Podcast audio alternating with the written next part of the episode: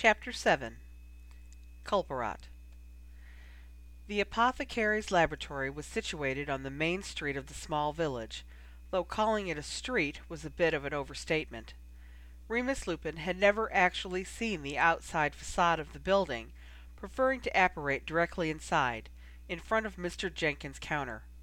The old man lived in two rooms above the shop, and was almost always to be found standing in his work area, managing two or three potions at once. Remus was a bit later than he would have preferred this evening. He had not wanted to draw attention to himself, and had merely left a note for Harry, Ron, Hermione, and Ginny, saying that he would not be home for supper. None of them had seemed to notice the circles under his eyes and his short temper in the past week, and he was glad. The last thing he wanted was for them to start worrying about his problems, in addition to all of the larger issues cropping up since the end of the war. He had hoped that they would have all been able to enjoy a normal summer together, the kind that he could recall from his own childhood. He hadn't counted on Dementors, and he'd tried to block the Death Eaters out of his head. And now Sirius was so busy that he'd barely spent any time with Harry. He'd even been too busy to perform his usual ritual of badgering Remus to let Padfoot remain with him during the transformation. Remus was trying to remain neutral and not bother Sirius about his current work hours, but Harry's disappointment at Sirius's absence from the breakfast earlier that week had been evident, and Remus had resolved to say something to Sirius after the full moon. And then there was the problem of work, as in, he had none to keep him busy. Sirius had been including him on the decision-making process over the site of the new temporary holding prison, and Arthur had been consulting him on a regular basis, but he still had no official title or position or income. Remus remained patient. After all, no one save Arthur Weasley really had any sort of title at the ministry these days. So he had spent a good portion of the week investigating Draco Malfoy's appearance at Martin Lewis's house across the street. Ginny seemed determined not to let it bother her, but Hermione was clearly disturbed by Malfoy's arrival. She had spent most of the week indoors. Ron had been thundering around Lupin Lodge during the day, wearing a falsely cheerful expression, while secretly peeking out of the window at the Lewis house when he thought no one was looking. Harry spent a lot of time flying, but seemed relatively calm over Malfoy's appearance. Then again, Remus reflected, he really had no idea what was going on in Harry's head. Curiosity and a need to feel useful had driven Remus to Diagon Alley and the Ministry one day to investigate. He remembered Draco Malfoy from class as an intelligent boy with a typical Slytherin mean streak. Clearly the boy had seemed mild compared to his powerful and corrupt father, and had thus far escaped any charges for war crimes, despite Lucius Malfoy's reputation and known involvement with Voldemort. He'd discovered that Malfoy Manor had been hit by a curse in the last days of the war, in an attempt to destroy Lucius's cache of dark arts paraphernalia. The Malfoy home was now undergoing renovation, and Narcissa and Draco Malfoy had come to stay with Narcissa's brother, Martin. Remus hadn't realized that Narcissa's maiden name had been Lewis. Mad Eye had provided this last bit of information over a drink in the leaky cauldron, winking as he asked Remus why he'd never noticed the attractive blonde growing up across the street from him. Remus had shrugged. He hadn't noticed any attractive blondes because the Lewises had not been the occupants of the manor house in Remus's youth. He told Mad Eye as much, and left it at that. The previous owner of that house had been a werewolf. Ouch! Watch what you're doing, will you? Jack Hughes held out a hand to steady himself on the counter. Remus had knocked into him slightly after apparating into the apothecary. Sorry, Remus apologized, straightening and looking around the room. Four other men, all looking as ragged and tired as Remus felt, were standing in the cramped space, shuffling their feet as Mr. Jenkins ladled a foul-smelling potion into goblets. All of these men were werewolves, just like Remus. They were also all wizards. They came from various parts of Britain, and like Remus, apparated to Mr. Jenkins' shop every morning for a week out of every month in order to drink the wolfsbane potion that would make their transformations peaceful. The potion was extremely complicated to make, and not just any person could be trusted to brew it successfully. There were only a handful of skilled brewers in the country, and many of the werewolves preferred to be alone during their transformations. Most of the werewolves in the room had been regulars at Mr. Jenkins's shop since the potion was first perfected seven years earlier, and chose to remain in the cellar of the shop on the night of the full moon. Remus had only ever trusted Mr. Jenkins and Severus Snape when it came to the wolfsbane potion. The wolfsbane herb alone was lethal to a werewolf, and terrible things had happened to those who had first volunteered to test early recipes. Remus hated the wolfsbane potion. He hated the smell. It was useless with sugar, and therefore tasted horrid. He despised his necessary dependency on it. Without it, he would turn into a vicious monster that craved human flesh.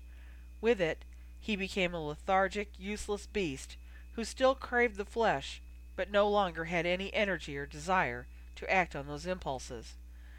A short, stocky, youngish man with very thick hair tinged with gray passed a goblet over to Remus. "Thanks, Liam," he said quietly, and raised the goblet to his lips, trying to hold his breath as he drank the putrid concoction. When everyone had drained his cup, Mr. Jenkins walked around to the front of the counter and reached down to lift up a trapdoor. It revealed a very large cellar that contained several small rooms holding potion supplies, and one large room with a stove. Blankets were spread out on the ground. Remus slowly climbed down the rickety ladder and chose the blanket farthest from all the rest. He pulled a worn book out of his pocket. It was a new tactic to try to become so lost in a story that he would forget the impending transformation. It didn't entirely work, but it gave him something to do. His mind kept wandering, no matter how much he tried to control it. He could hear the other men talking quietly in the room around him. Jack and Liam, he remembered, seemed to enjoy gossiping until the last possible moment, when they could do so no longer. It was slightly comforting to know that there would be others here with him this evening, although it wouldn't be the same as having Padfoot, and Prongs, and Peter. He preferred now to think of Peter as Peter and not as Wormtail, or even Pettigrew. It kept him from growing bitter at the memory of what his school friend had become. Bitterness was futile. Peter was dead. Remus ticked off the list of names that never left his mind. Peter, Lily, James, Severus, Snape. Severus had prepared the wolfsbane potion faithfully for Remus during the last few months of the war. The two of them had never quite managed to have what might have been termed a friendship, although Remus knew that, by the end, they had developed a mutual respect. It was odd, he thought, that they had trusted Peter so much and been rewarded with betrayal, and that Snape, who they had all despised, had given them so much in the end. No one ever would have believed it back in school. Sirius would certainly have never believed it.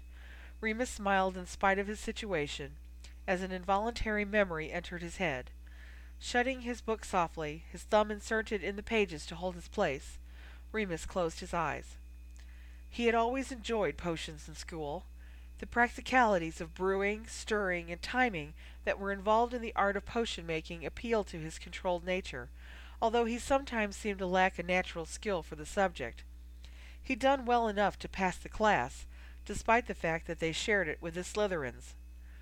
One particularly rainy day following a night of the full moon, Remus had managed to ruin a cauldron. He had been tired and groggy. He and Sirius had encountered a wolf in the forbidden forest the night before, and there had been a small scuffle. James had not been joining them as frequently as he used to for their monthly ramblings. He was the head boy, and would occasionally feel guilt at breaking the rules, although it rarely lasted. Peter had simply forgotten. While mulling over the previous evening's event in his head, and kicking himself for being so foolhardy as to run loose in the forbidden forest without both Padfoot and Prongs to control him, Remus accidentally added twice as much hemlock as was necessary for the assignment. The cauldron, quite a nice one that his mother had purchased as a reward for the hard work involved in earning his potions OWL, had emitted a slow whistling sound and then collapsed inward. Remus had stared at it, shocked, and rubbed his forehead, not sure where to cast his eyes. "Is it that time of the month, Lupin?" Severus Snape was working at the table next to his. For someone who so openly disliked him, Severus seemed to enjoy positioning himself next to Remus in class whenever possible, most likely so that he could shoot sarcastic commentary Remus's way before Knightwood, the potions master, caught on. Remus hadn't cared about Snape's comment. It was one in a series of insults that Snape had directed at him ever since Sirius had played that dratted trick on him. He could remember almost laughing at Snape's comment when a movement on his other side and a loud bang forced him to look up. It was Sirius. Also tired from their nighttime adventure, Sirius had advanced recklessly on Snape. Take that back, you greasy, pathetic excuse for a wizard. Snape had stared arrogantly at Sirius, not saying a word, and Remus had felt his weariness turn to worry.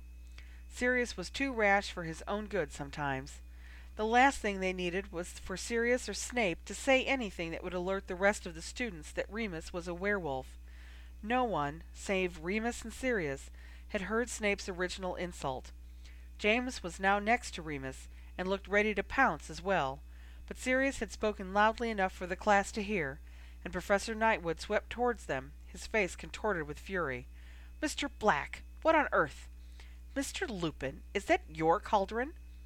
Always one to favor members of his own house, Professor Knightwood had given Remus a sharp reprimand and granted Sirius a detention.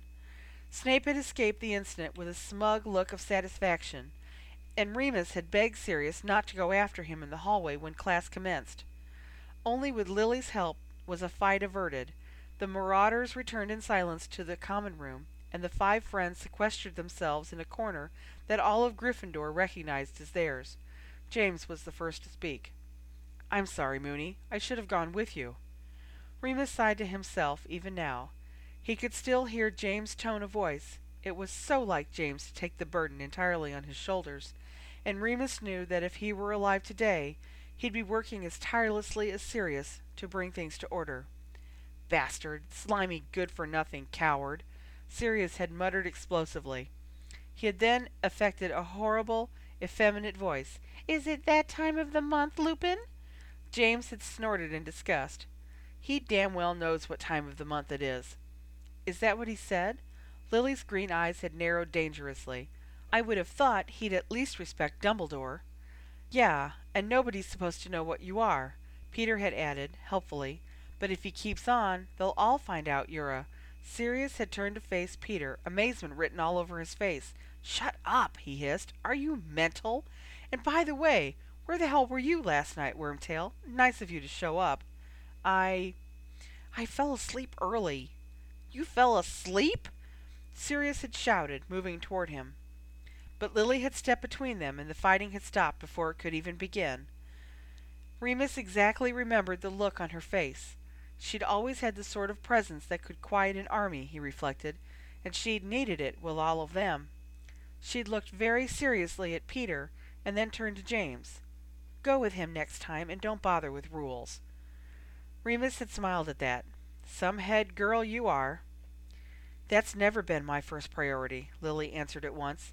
I'd have gone with you if I could. I'll never forgive you for for not telling me this from the beginning so that I could help too. Now, you go to bed. Remus, you really look awful. And Sirius, you go too. I know you were up all night. Yes, Mum. Sirius had tugged Lily's ponytail before he followed Remus up the stairs to the boys' dormitories, muttering low and filthy epithets about Snape, and exclaiming aloud whenever he came up with a new plan for torturing him slowly to death. Remus couldn't remember too much more of what had happened that night. He opened his eyes and stared at the ceiling of the werewolf enclosure, amazed that he could look back with such nostalgic feelings on his transformation memories. Nights and mornings that should have been the worst ones of his life were colored with the comfort of friendship. In James and Lily and Peter and Sirius he had found not only acceptance, but relief. And later in his life, Snape, who had done his best to make life even less bearable for him during each full moon during their school days, had finally shown him that same acceptance. It's been a while. Remus jolted back to reality as Jack Hughes sat down next to him on the floor. He absent mindedly scratched behind his ear and nodded. The transformation was soon upon them. It always began with a tingling, itching feeling throughout his entire skin. Yes, Remus answered, smiling a bit. He enjoyed the company of these other men, although he had not grown close to them over the years. He supposed he ought to try to join in their conversation this evening. After all, who knew? He might be coming here once a month for the rest of his life.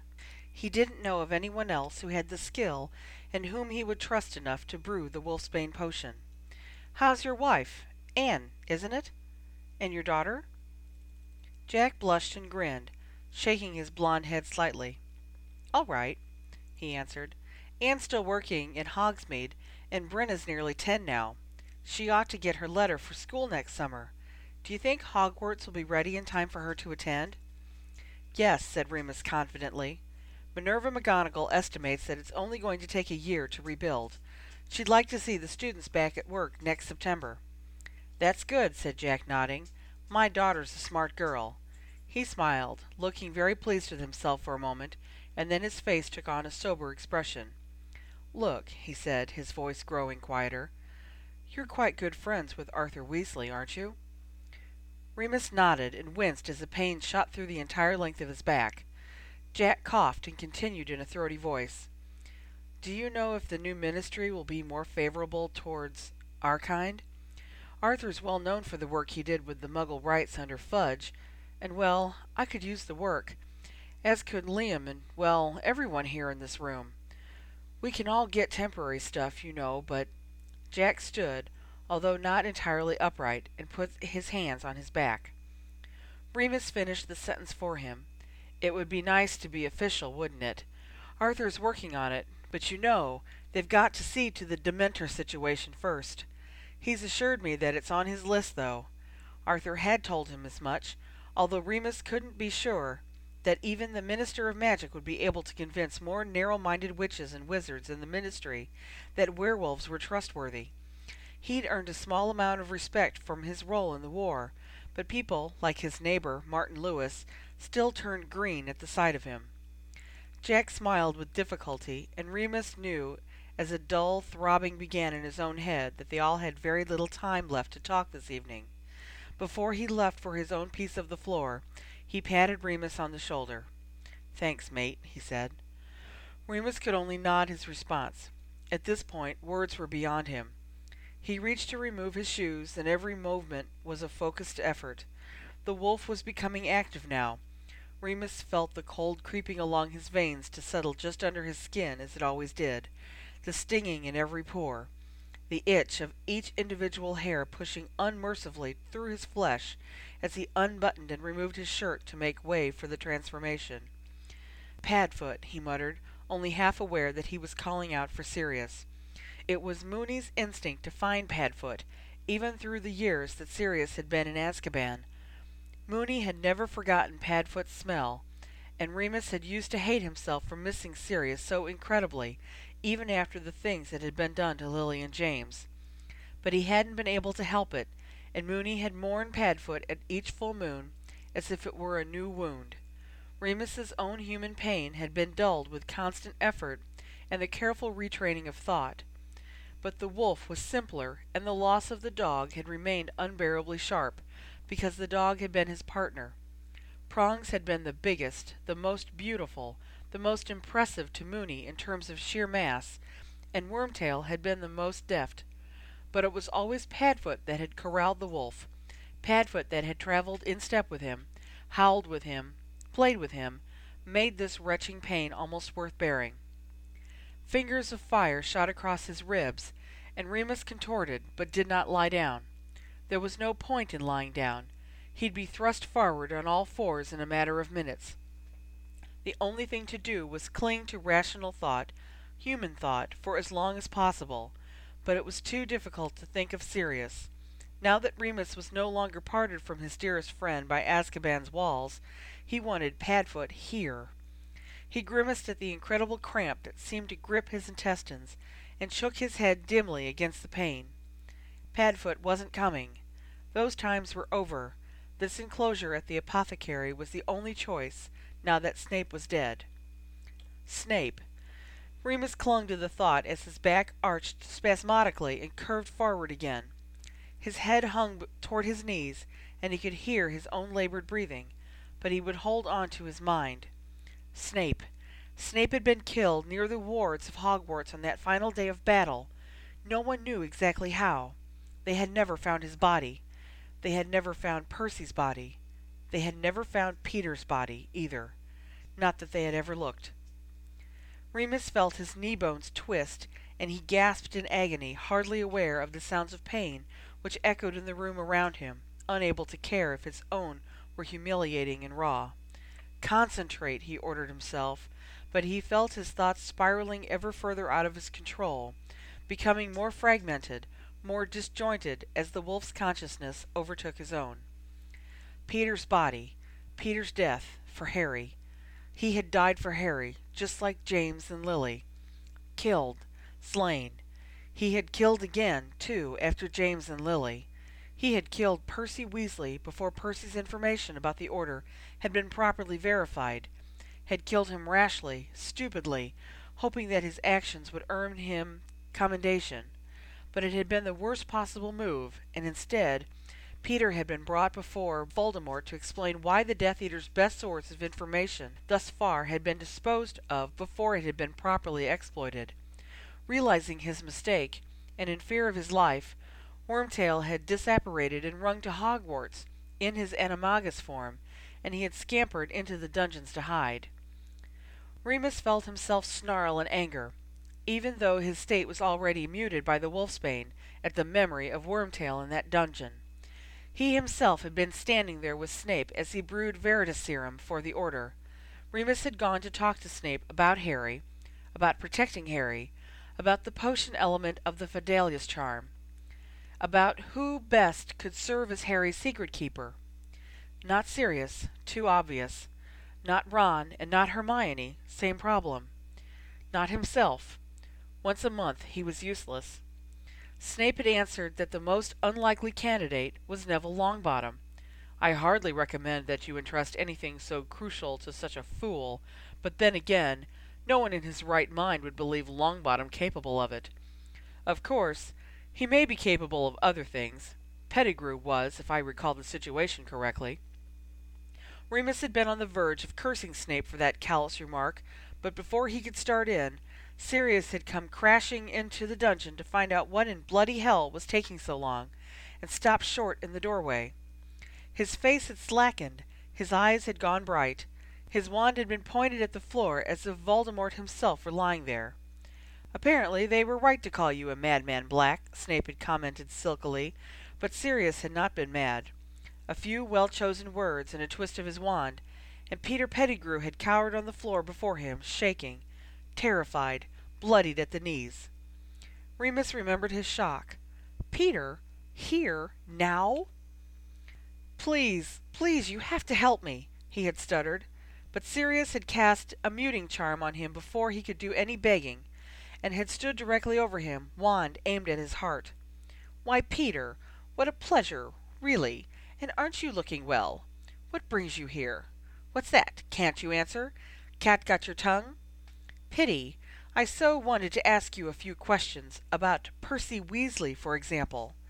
Sirius's voice was so merciless and Peter had trembled so horribly that Remus had actually felt sorry for him. Sirius, no, Remus, I'll kill him now, today. Enough chances have been wasted and enough lives lost. You can help if you'd like. Otherwise, I am thrilled to do it alone. It's murder done like this. I've already been convicted of this murder. I've served time for it. I've been pardoned by the ministry, and now I'll commit the crime if I see a need. Sirius's voice had grown quite soft. And make no mistake, Peter, I see a need. Get on your feet. Peter had not moved. He had curled up on his side and begun to sob soundlessly within the muting charm. His face had been a revolting river of mucus and tears. On your feet. Black, Snape had suggested icily. He doesn't seem to be responding to your barbaric threats. Kill him on the floor if you're going to do it this way, or stop being an imbecile about it and keep him alive. Sirius had laughed, a harsh, ugly sound. You're the imbecile if you want him alive, Snape.